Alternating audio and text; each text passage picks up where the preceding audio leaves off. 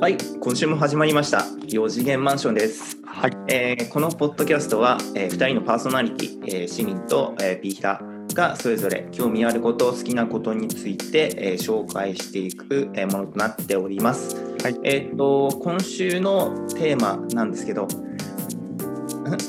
週あれ？あれ？ごめん。ごめん、ちょっと、やべえな、ちょっと忘れちゃったんです。ごめん、ごめんなさい。し市民、あと、お願いします。言い訳がすごい潔くさがなくなりましたね。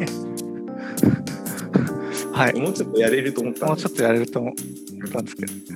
そうですね。えっと、今週は、あの、前回は僕がちょっと、あの、仙台に行って不在だったんですけど、その間にピンチヒッターのの方が来てて、まあ、それのちょっと放送を聞きまして、あとはそうピーラさんが現場にいた時に何を感じてたかっていうところをちょっと最初に、あの、はい話しようかなと思っててはい、でその後にちょっと好きな作品紹介のこの放送はピーヒラさんの好きなものをちょっと今週紹介しようかなと思ってます。はい。パーソナリティはえー私市民とあと誰でしたっけ？ピヒラです。あピーヒラです。よろしくお願いします。お願いします。先週ちょっとあの普通に旅行だったんですけどあれ、旅行だったのあれ？そうあの GoTo トラベル GoTo トラベル使ってやろうと思って、うん。それで行ったんですけどあそうだったんだ。なんとね新幹線でねあの東京仙台のうん。なんていうかえーっとふ普段1万ぐらいするんだよなんだけどね、GoTo トラベルと半額なんですよそうなんだ。そうこれ行かなきゃと思ったら適用されるのが11月1日からで自分が行ったの10月31なんだよねか惜しいねだからでもあの宿はすごい安く泊まれてうん。うん。3人で泊まったんだけど1人ね3000円ぐらいだったようん。結構いい感じの部屋だった。ベッドしかなかった3人で泊まってそのうち1人はソファーベッドみたいにあのソファー魔改造されてたねあの、ベッドにこう、ペタってなるような。あそうそう頭だけカチャカチャカチャってなっててまあ寝る寝て帰るだけだから基本はうん。全然大丈夫でそうそうそれでなんていうかピンチヒッターっていうかもともとピラさんが秋休み10月30から11月10日だっけ？そうそうそう。秋休みそあののう。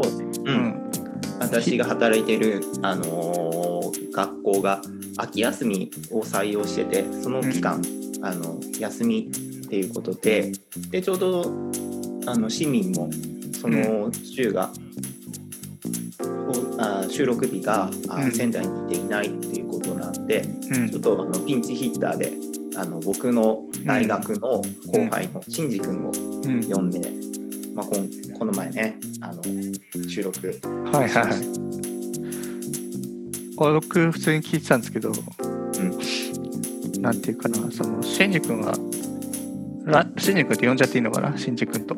あ大丈夫大丈夫。あのもともとなんかラジオやってる子がいるからあのゲストであの呼んでみようかなっていう話を聞いててあラジオやってるって自分ら以外にあ知らないからどんな人なんだろうなと思ったらなんか思いのほかねわ若い若いしあと始めたのも最近みたいなんだね、うん。ラジオ。で話もすごい、まあ、上手だったしね聞きやすいし。そうなんだよねでもあれなんだね、プライベートだけで配信してるんだね。そうそうそうそう。プライベート。自分のこと知ってる人うん、だけ限定っていうことで。すごいうまかったな。50分、50分のラジオずっと一人。ね、あ、そう。それもちょっとね、あの、2本今出てるでしょ、新宿のラジオ。なんだっけ、名前？ラジオの名前。えっと最あえっとねまあシンジ君のえっと突発ラジオかな突発ラジオ、新宿の。と突パズラジオ今2本出てて、えっとね、どこまで見たかな？シーズン1のね、途中まで見たよ。あとシーズン2の頭のとこだけ。うん。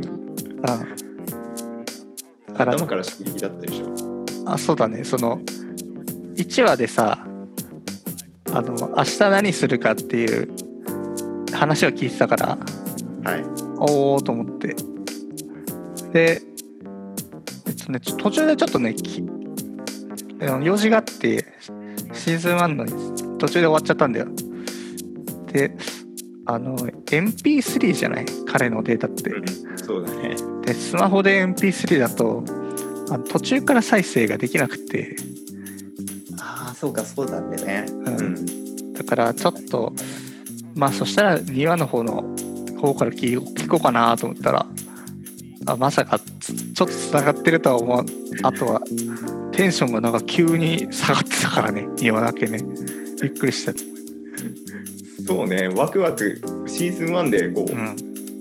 あの視聴者リスナーをワクワクさせてきたのうん。のにシーズン2でまさかからあ、そうそうそうそうまさかみたいなびっくりしたよね。そうそうそう。アピーラさんとはその、何、もともと大学うん。の同級生？えっとね同級生だよね。あの入学年は一緒なんだけどうん。あの新次君は大学1年生からストレートで18歳の時に入って僕は24かうん。歳の時に編入で3年生にうん入った、そうそう。で新次君は4年間でうん。僕は5年間か大学大学卒業してうん大学院卒業して5年間で卒業したっていうか、うんまあ新次君とは4年間丸々買っててじゃあ授業とか一緒に受けてたの？あそうね初めの頃はうん。受けることがあったかなはいはいはいはい。あじゃあ結構交友もあったんだね。うんそうそうそうあった、うん。ああと寮生活だからさうん。うんあの結構あの絡んでたかな？あ新宿君は。はい。ちょっとね、聞いてて思ったことが2つあって、うんうんうん。まず1つが、あの、ピーヒラさんのね、その、心電図がね、徐々に弱っていくのをすごい感じたね。その、結構最初にこう、普段、なんだっけ、4回ぐらい、4次元マンション聞いてくれてるから、うんまあ、それの感想を A4 にびっしり今書いてますみたいな、うん。言ってた時のピーラさんの心電図が急にピッ っていう。そうそうそう何言われるのかな。何言われるのかなっていうところからもうおろおろし始めててこれそのゲゲスト呼んどいてこの心電図大丈夫かなってすごい思ってましたね。いやおろおろしてるでしょ？おろおろしておるでしょ？ろおろした。おろおろした。もうシンジ君がしんシンジ君自身が本当にこいつ大丈夫かって言って。ああ言ってたね。そう。あと一つがねうん。あの僕らのラジオって4時満って言ってるじゃん、あその僕のあの知り合いのうん。教えてくれた友達なんだけどあの毎日聞いてくれてて毎日っていうか毎回か。毎回。うん。でその子を4時満って呼んでくれてるんだよね。でそれから僕らも4時満って呼ぶようになってそれちょっとイラッとしたじゃん。シンジ君。あれなんでか なんでかね僕はわかるんですよ、もう今うん、彼のラジオをあの短縮できないんだよね。あのあまず突発ラジオっていうのつけちゃったから、やべ俺の短縮できねえじゃんっていう。悔しさ。嫉妬？そう嫉妬そう嫉妬。いやさし短縮されることに対して何かこうなんていうの作り手としてはさあ割とこうね相性ができたっていうので嬉しかったりするじゃないですか。ああ確かに確かに。そう。で僕らは最初はそういう4時満っていうので作ってはないけど、うん。リスナーさんがそれを作ってくれてたことで、おあのあすごい愛着を感じてる感じてくれてるし、自分たちとしてもあ4時満の方が言いやすいなって。うん。そうだね。嬉しかったねなんかね。そうだよね。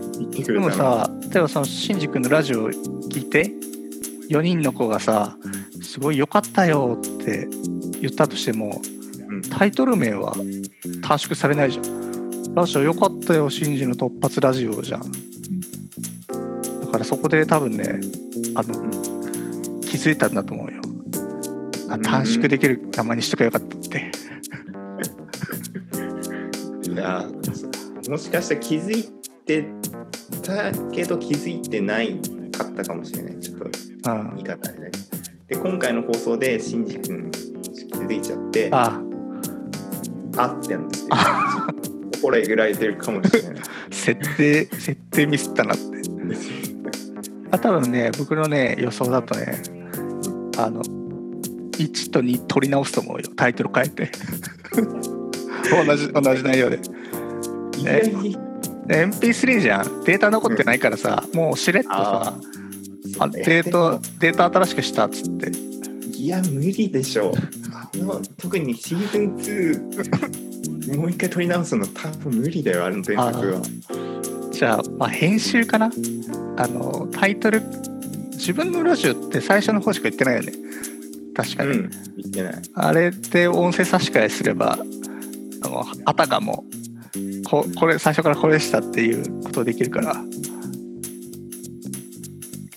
るほどね。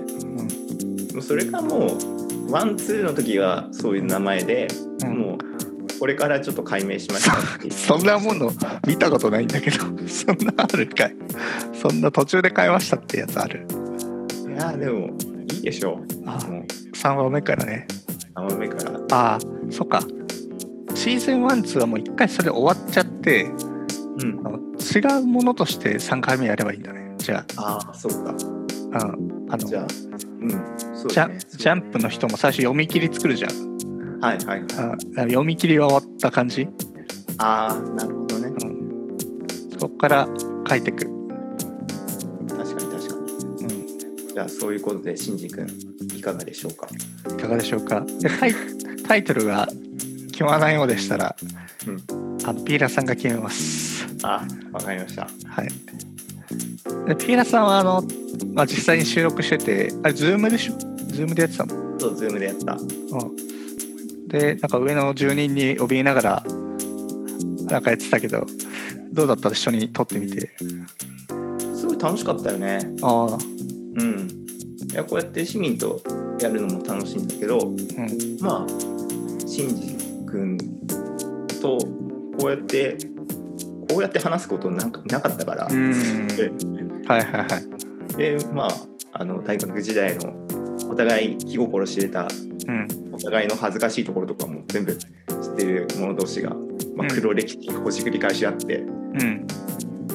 でまあヒヤヒヤしながらもすごい楽しかったね。ああなんかその新宿君結構話がすごい上手だったからうん、それに対してのこの嫉妬心みたいなやつは放送中はなかった？の、あ嫉妬心はね正直あんまり湧かなかったかな、っていうのがなんとかこの放送を成り立たせたいっていう。あ プロ意識。プロ意識。もあるしうん。このシンジ君だったらうん。で俺が倒れたとしてもうん。なんとかやってくれるっていう。ああー独走しあ肩に担いだ状態でゴールまで、だからもう嫉妬っていうかうん。もう尊敬イフのね、もう依存依存依存関係、はいはいはいはい。はいそういうそういう思いだったかな。頼む俺はこの先進めないなってからの、うん。まあ、ゴンたちみたいなそういう存在だった。なるほど。とても楽しかったよ。新宿ゴゴンゴン初めてね多分ハンター試験でうんゴンを見た時の佐藤さんの気持ちが分かったわ。あお優秀なやつ出てきた。助かりました。うん助かりますよねまたちょっとか僕がいる間とかでもちょっとまた呼びたいですね、ああいいですね。3人でやってもいいね。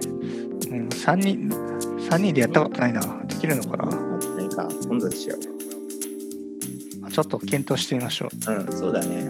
うん。ということでえっと前回のラジオの振り返りでした。はい。であと、えー平川さんがちょっと最近ハマってるうんドラマだっけ？ドラマ？まあ、そうだね漫画原作でドラマだよねうん。あのー最近僕闇闇金牛島くんはい。って作品をはい。ネットフリックスで読んでいて、はい。ちょうど闇金牛島くんはこの前の、えー、と市民とのはい。ラジオの中でちょっと出たよね、えーと出たね。あれは一人暮らしのやつかあ、そうそうそう。一人暮らしのお悩みインターセプトの中で一人暮らしは金がたまんないみたいなうん。話になった時に、うんそその悩みそう悩み解決の中でこう市民がはいはい。小小学生小学生から闇金牛島君見見せろとうん。もう借金の怖さをとりあえずもう若いうちから押し込ませろみたいなそういう話になってであ久々に闇金牛島君僕み僕も見たいなって思い始めてで今回シーズン123はまだ途中かうん。途中だけどと映画のファイナルを結構一気見しちゃったかな。うん。一回もドラマはシーズン1、2、3は全部もう見てたんだけど改めてはい。見ちゃいましたね。実は僕は牛島くん話題に出したんですけど、見たことないんですよ。見たことない。そう。あれ、山田、山田孝之だっけ？そうそう、山田孝之。うん。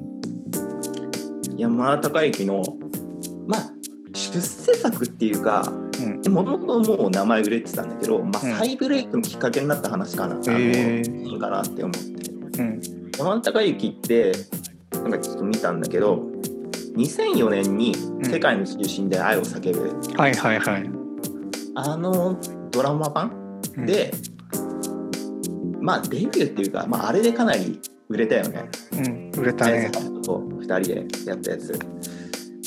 でその後2005年にあの H2 ってあのあ足立みつるの、はいはいはいはい。あれの主演もやってうん。だからあそこら辺でさもうもうせ清純派男で清純派っていうのもあれだけど、うんわ、かるわかる。でも、あすごい、なんていうか、す清潔感が溢れるというか。好青年っていうのうんをすごい売り出してたじゃん。うん。ですごいハマっててうん、であれでもう山田孝之も一気にバーンってうん。売れたんだけどその後にちょっとあのあれなんだよねあの妊娠させちゃったんだよねあのああ。女優のうん。子を妊娠させて、で結局あの結婚もし結婚しなかったんだよねその子と。っていうのがあって今までこう清純派でうん。売り出してたから、うんダメージがもう倍にはいなってもうイメージがガクーみたいなうんうん。落ちてあもう山田終わったかなみたいなはいはい。そうなってたのでそれでなんだけどとね2009年に「ボス」っていうドラマがやっててうん。知ってる？あ、なんか聞いたことある。あの天海祐希主演でああ、はいはいはい。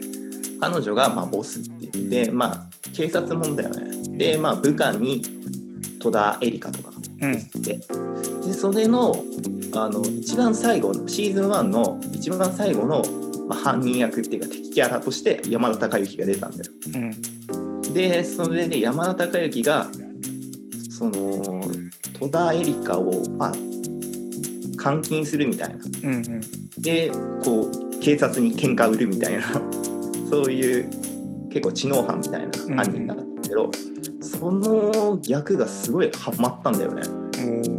おうん、で山田孝之やっぱりそのそういうこうマイナスなイメージうん。落ちたイメージがあったからうん。なんかその犯人役が結構うまくフィットしてうん。でその延延長っていうかそのそれがあって2010年から牛島くんのドラマ版がスタートしていう感じシーズン1がスタートした。はいはい。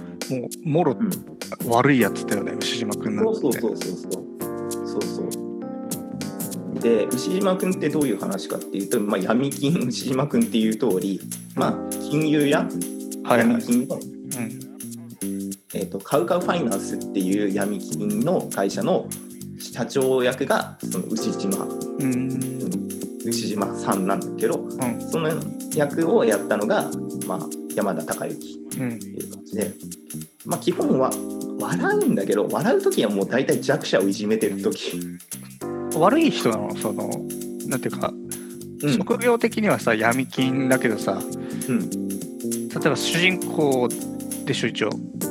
うん、そうそうそう。だからなんかこう闇金に陥れられてる人を助けるとか、そういう話ではない。ではないね。あのなんだろうな。とにかく闇金でお金を稼ぐっていう。ああもう仕事にめっちゃ忠実なんよ。闇金に対して。うん。だからもうそこになんなんだろうな情けはないんだ。へえ。うん。でも優しさは見える時はちょこちょこはあるんだけど、基本的には情には流されない、うん。うん、あの結構うん最後のもうあれは最終的にファイナルかな。ファイナルシーズンの時にこう小中学の時の幼馴染とか出てくるんだけどうんその幼馴染をあのに対しても最終的に個人的なお金は貸さなかったかな。うん。友達としてはお金は結局最終的に貸さなかったりとかうん。して、うん、お金には流されないからもうとにかく絞り取るだけ絞り取るみたいな、はいはいはいクヒーローって感じでもない。じゃあ本当になんていうか闇金の仕事ってこんなんだよっていううんうんうん。感じなんだそうそうそうそう。出てくる主あのキャラクター全員クズ。へえ。まあもちろん山田牛島君もそうだし出てくる金借りに来るホスト風俗嬢うん。あと主婦とかうん。いろんないろんなクズの人たちが出てきて、うん。まあ、基本的にドラマ見ててもなんかこうドラマ見たらなんかこうあ見てすっきりしたみたいなうん。半沢直樹なんか多分はいはい。その典型的だと思うけどそう見てあよかったみたいなあうん。頑張ろうみたいなそういう気持ちになるんだけど牛島君は基本的に見てうーんどよんとするってわけじゃないけど、ん。後味の悪い終わり方っていうかでもハマっちゃうんでしょ？あまあ違う。み魅力はどこら辺にあるの？なんだろうねクズクズを見ちゃうのかな？クズを見る。例えばお金借りてくる人借りに来る人もそうだけどうん。あこんな人いるんだみたいな。そうだね。結構その描写がやっぱ結構リアルっていうかうん。えぐいというか。あそうだね。なんかそのお金を借り借金をする過程も描かれてんだけどあうんまあ会社でストレス溜まって怒られてストレス溜まってなんか発散のうん方法としてキャバクラにはまったりとか風俗にはまったりとか、パチンコギャンブルにはまったりとかうんそういうのがあってで結局自分のお金じゃあもうやっていけなくてうん。消費者金融公的な消費者金融とかでももう断られてうん。最終的に巡り巡ってカウカウファイナンスの門を叩くっていう。もうカウカウファイナンスに入ってきた時点でもう大体半分ぐらい終わっちゃってる。ああもう社会的信用がないんだね。その時点でね。もうない。そうそうそう、はいはいはい。そうね。そう社会的信用ないかあとは警察官とかうん。ちょっと公的なところでお金借りちゃうとうん職場にああんまりはい良くないから陰で借金したいっていうはい。ことでカウカウファイナンス来るっていう人もいたりするね。うーん。まあでもうん、まあ、借金はねしない方がもちろん。そうだねその、うん。牛島君って多分あれだよね。その一本のさ大きな話がだんだん進んでいくっていうよりは、いろんな依頼人が来てそれに対しての話があるっていう感じだよね。そうなんだけど結構ねあそう依頼人はいろいろこう出てくるけどうん。でもあれかな。結構その大きな話がやっぱあるな。シーズン1シーズン23は。あそうなんだ。うん。3なんかはもう結構一続きだかな。あそうなんだうん。いや別に敵キャラとかいないんでしょ？敵キャラなんか牛島くんの敵？敵キャラ？まあ牛島くんも主人公なんだけどうん。なんかヒーローって感じじゃないし ないからうん。牛島くん自身がなんか敵キャラっていうかちょっともうダダークなところあるから、はいはい。うん、まあ牛島くんの敵キャラっていうのはまあ同じ消費者金融の対別の会社とかね。はいはい牛島くんが中学時代牛島くんにボコボコにされたあうん。のまあこれ映画版で敵になってくるガクト三兄弟っていううん。やつとかまあ一応敵キャラはうん。いるんだけど、はいはい。牛島君が本当になん主人公なんだけどヒーローじゃないんだよね。うんだからこうでもこう描写がすごいえぐい。リアルだからどんどん僕も引き込まれていく。うん。内島君視線でちょっとこう引き込まれていったりとかクズを旗に見てるうん。一般人としてうん。見てたりとか。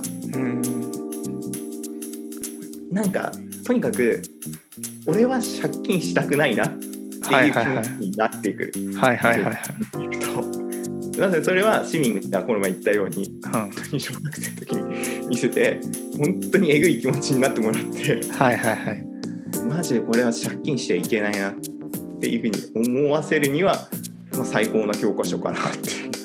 その牛島くんって結構うん。暗い話だなっていううんふうに思ってるから、うん。元気がある時に読んだ方がいい。あそうね。元気ある時。元気ある時。どうだろうな。元気ある時はなんかもっとせなんかあれじゃない？普通のキラキラした作品見た方がいいと思う。なんかそのなんていうか暗い時に読むとさより暗い気持ちになっちゃったりするのないかな、あー確かにね。やばいね。まあ、例えば彼女に振られちゃった日にさ読むものなのかなってあそれは違うね。それは違う。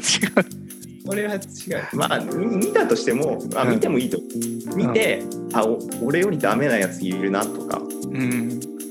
こうはならないようにしようって反面教師として。はいはい、見ていくかな。うん。見てすげえ元気になるわけではない。うん、それだけは。うん。元気になるわけじゃないか、元気になるんじゃない？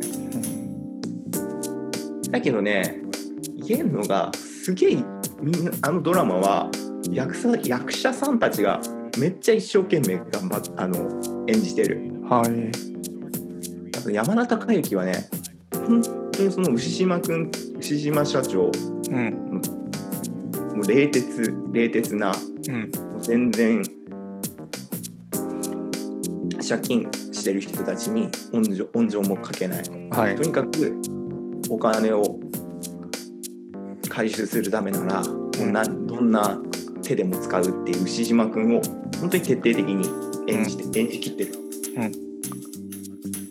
山田くんがあの牛島くんを完璧に演じてるから演じたからこそやっぱシーズン123っていうやったし映画でもパート123かうん。やってあそこまで作り上げることができたかなっていうふうに。は思うね。あ演技面ってことはその何取り立てがすごいとか。取り立てそうだね。取り立ての様子もすごいし、まあ、多分漫画だともっとえぐいと思うんだよね。うん。描写が。うん。ドラマだからこそできる。まあちょっとキャッチーなキャッチーな感じっていうかまあ音楽 BGM とかもねうん。あのちょっとあのあ明るくっていうか、はいはいまあは、そこまで残酷にならないようにしながら。もうでもえぐいことはやってるんだけどね。例えばどんな感じのエグいことがあるんですか？どんな感じ？そうだな。あのネタタバレにならないようにすると。うーんとまああの取り立て取り立てに行く時に取り立てで捕まえた債務者を大体よくやるのがもうパン1にする。で土下座させる。はいはいはい。パン1にさせる理由っていうのはとにかくそこから逃がさないため。ああ。あ、それ家の中でとりあえずパンツ一丁なれって。えっ、とねカルカファイナンスのところに連れてくるかなまあ家の中でもやってるから。うん。とにかく、うん逃がさないようにパン1にさせてでよくやるのがあのハバネロジュースはいはい。ハバネロ辛いジュースを飲ませるみたいなうん。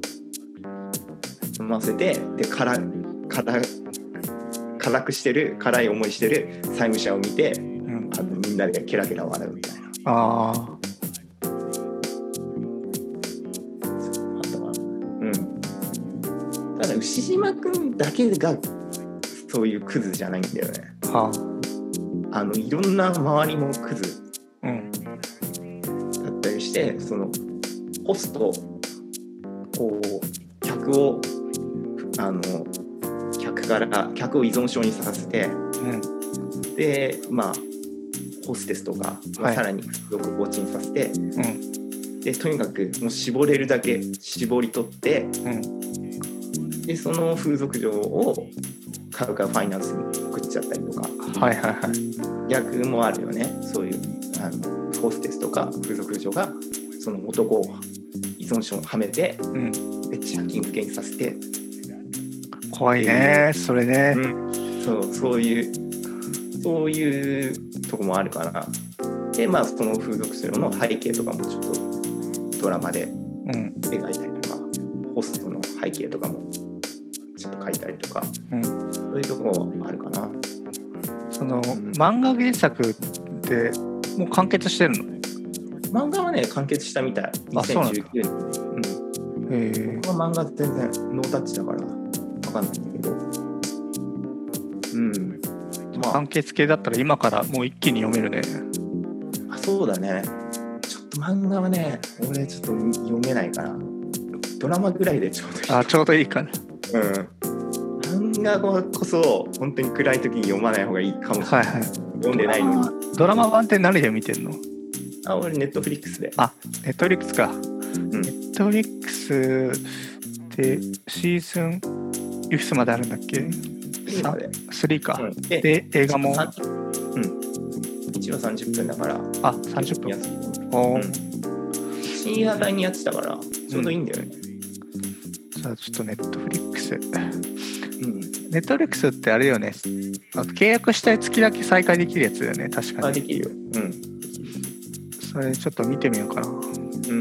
おすすめですね元気な時じゃなくてもいいん。だったらいつでも見れますわ、元気の時はこのさっき言ったようになん。かキラキラしたやつ見た方がそっちの方がいいそっちの方がいいそっちの方がいいかななん。かねやっぱりあの結構ブレイクのきっかけになってる人たちいる気がする。シーマ君出てる。もちろん今話したようにもう山田孝之あ山田孝之の話するとやっぱこの牛島君6年間やったんよ、うん。まあ6年間やったっていうかあまあそんな投げんだ。シーズン1が2010でにシーズン2が2014シーズン3が2016うん。でドラマ映画も3本やってファイナルが2016出してそこで終わりって感じだけど。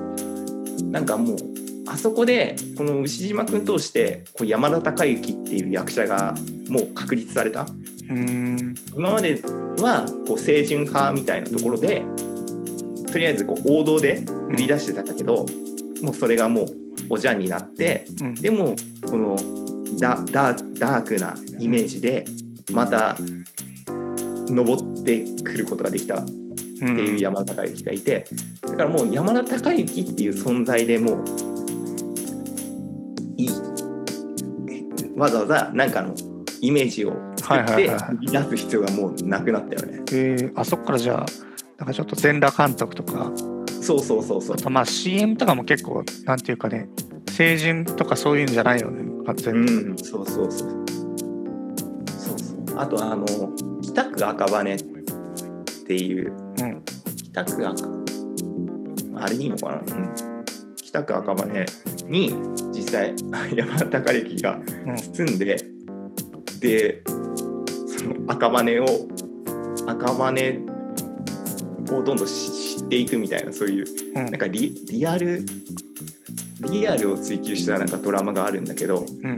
本当そのドラマの中でこれは本当に役者山田孝之として演じてるのか、うん。これに普通の普通の人はいはいとして一人の山田孝之っていう人間として演じてるのかっていうこう境目が分かんなくなるんだよね。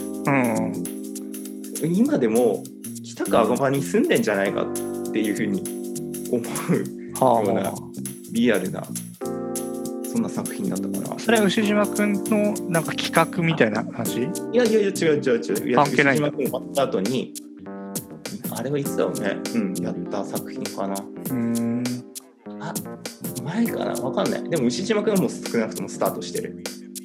うん。そういう作品ででもあれは山田孝之だからできるんだろうなって。えー。うん。山田孝之自身も出世したしあとはシーズン2に出てくる。まあこれもなんかモデルを目指してるうん。男で。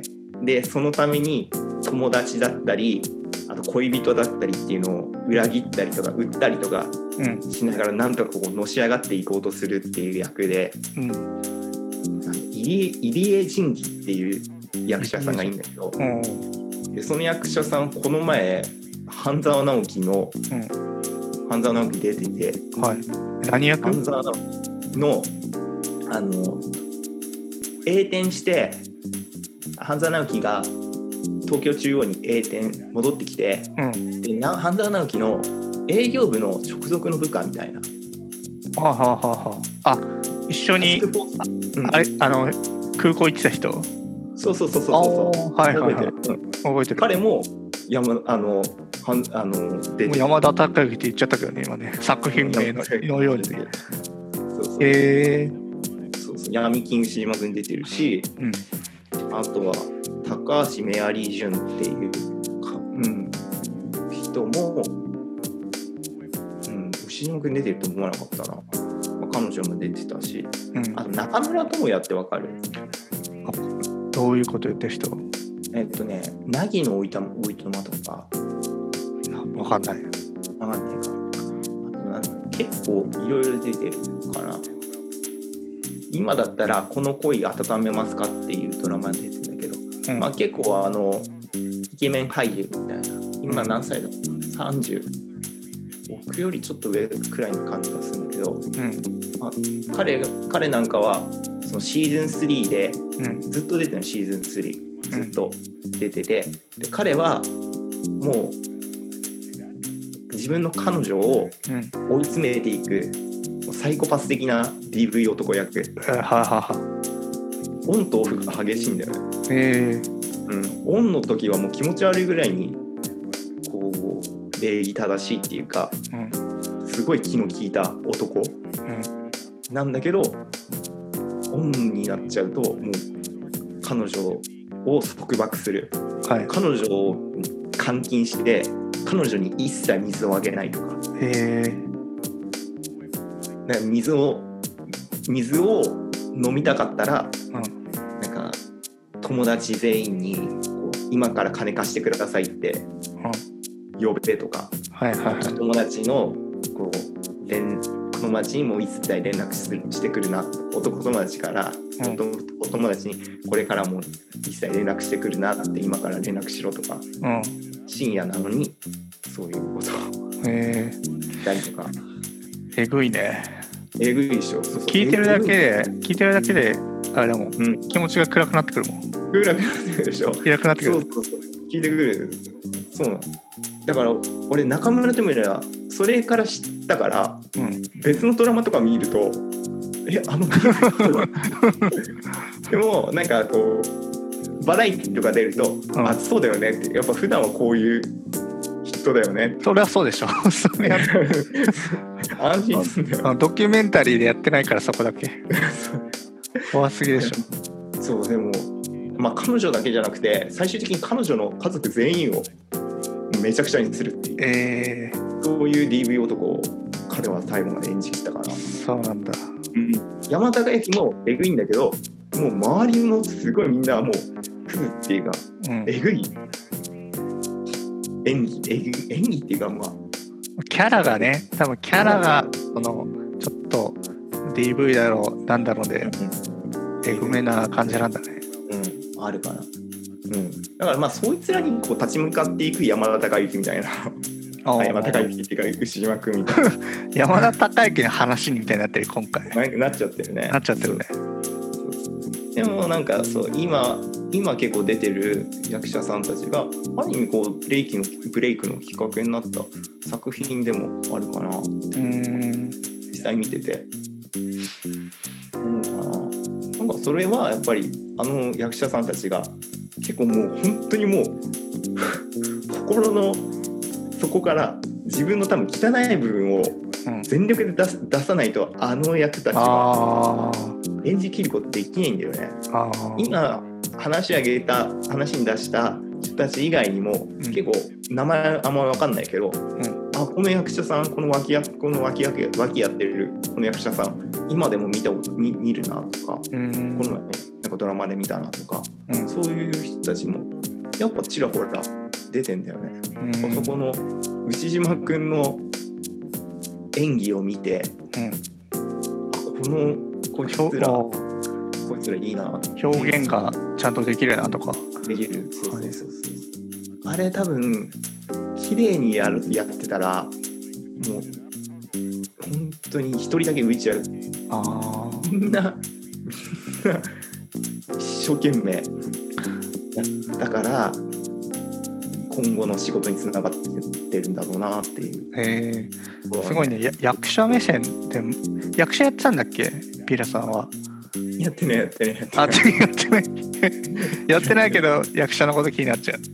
ああそうそう。芸能好きだからね。ああ。あ、芸能好きなんだ。うんうん。そうそうそうそう。おなんかうん。だからこのまあ一番ブレイクしたのはやっぱ山田孝之だよね。うん。この牛島君で。レクチャーのね全くなんですけど。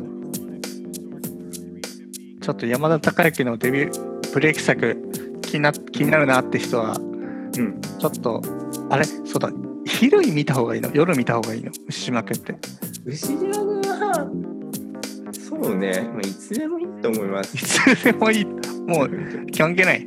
夜見てもその眠れなくなるとかない。あ眠れなくなるわけじゃないけどまあでも確かにちょっと後味は悪くなるよねうん。後味はで、いつでもいいっていうのは、まあ、それはね、いつでもいいんだろうけど、例えば、うん。逆にこういう時見ない方がいいみたいなやつありそうだなと思って例えばああの明日友達と遊び行きますとかーうん。デートですとかそういう楽しい系ものが待ってるうん。の前日に見見ても大丈夫な。のあそれはねおすすめしない。おすすめしない、デートで牛島くんの話牛島くん見たんだってうん、どうだったって言われてうんあのクズがあの やっぱ救われなかったよって。そうなんだよ。そうそうそう。こここれ言ってなかった。そう。クズたちがまあみんなこう借金するわけでうん。で、まあ、普通のなんかよくあるドラマだったらそこからなんか大逆転みたいな開示だったら大逆転みたいな。そうだね。まあ逆転しないんだよね。奇跡起きないんだよね。奇跡起きないんだ。うん、その本当にゲリアルををえぐいぐらいに忠実に描いてる。うんあるから、まあ気持ち気持ち的な面で、うん。その例えばき気分が下がっちゃうからうん。次の日楽しめなくなっちゃうとかそういうのはない。あーでも結構、まあ、自分はなんだろうその追い詰められている人に感情移入するするっていうよりは多分ちょっと第三者的な視線でその人たちをうん。見られる見られ見る見られるからうん。だからさっき冒頭言ったようにあ自分は借金しないようにしようああじゃあまあそこはエンタメとして楽しめるってことなんだ。楽しめると思う、うん、結構そうそこになんだろう多分牛島君もそこにいい感情移入させようと思えばうん多分作品もそういう風に作ろうと思えば作れたと思うんだけど、うん結構そのさっきの BGM とかでちょっとキャッチーな BGM が結構流れるんだよねうん。だからそこはねこう第三者的な視点で楽しめるように作品も工夫されてるようなうん。気がするねなるほど。それ聞いてちょっと安心しました。まあ、いつでも見ていいんだったら、うんね、気が向いた時に見れるから。ただね気が向いた時にあーってポッと見てもらえればいいかなっていうふうに思う、うん、別にあのさっき道徳の教科書で牛島君いいよって言ったけど、うん。まあ別に見なくても損することはないですね。うん。うん、でも僕はまあなんだろうねまあ山田孝之、まあ、役者が好きだったし、うん。まあ、作品としてもあんな熱量を込めて役者さんたちがうん。作った作品っていうのはまあまあ見てて楽しかったかな。あとまあリアルタイムで僕見てたしねああ。深夜でしょ？確か。そうそうそう深夜にやってた TBS MB MBS かなまあやってたからはいはい。うんやっぱりリアルでやってるとやっぱ次気になるよね。まあうん今ね、フリックスは見てても、まあ、次気になると思うんだけど、はいはいはい。まあまあ、そういうとこあったから、まあ、見てて、まあ、す先を知ってたからね、まあ、安心して見られたってとこある。ああ、なるほど。まあ、基本的に、あの、一回落ちてたやつらは救われないんだけど、うん。でもまあ、うん、なんだろうね、見てるこっちが絶望するっていう作品ではないかな。ちょっと、僕は漫画の方が気になるんだけど、ちょっと時間ができたら読んでみようかな。そうだね。うん。僕はちょっととりあえずいいか 漫画は、漫画はいい。な。うん、なんかね、漫画のキャラクターが、はい。話によると、その、作者の方が前にいじめられてたか、うんなんかまあその学校でうんクズだった、結構問題あった生徒の人たちうん。がこうモチーフになってるああ。なんかまあそのその人たちがやってきたことを多分もうちょっとこう強調したりとかそういう風にしてると思うんだけどうん。だからまあその人たちのキャラクターがキャラクターがを投影してるから結構リアルに描けるんじゃないかな。うん。最後にちょっと山田孝之に一言お願いしていいですか？あ分か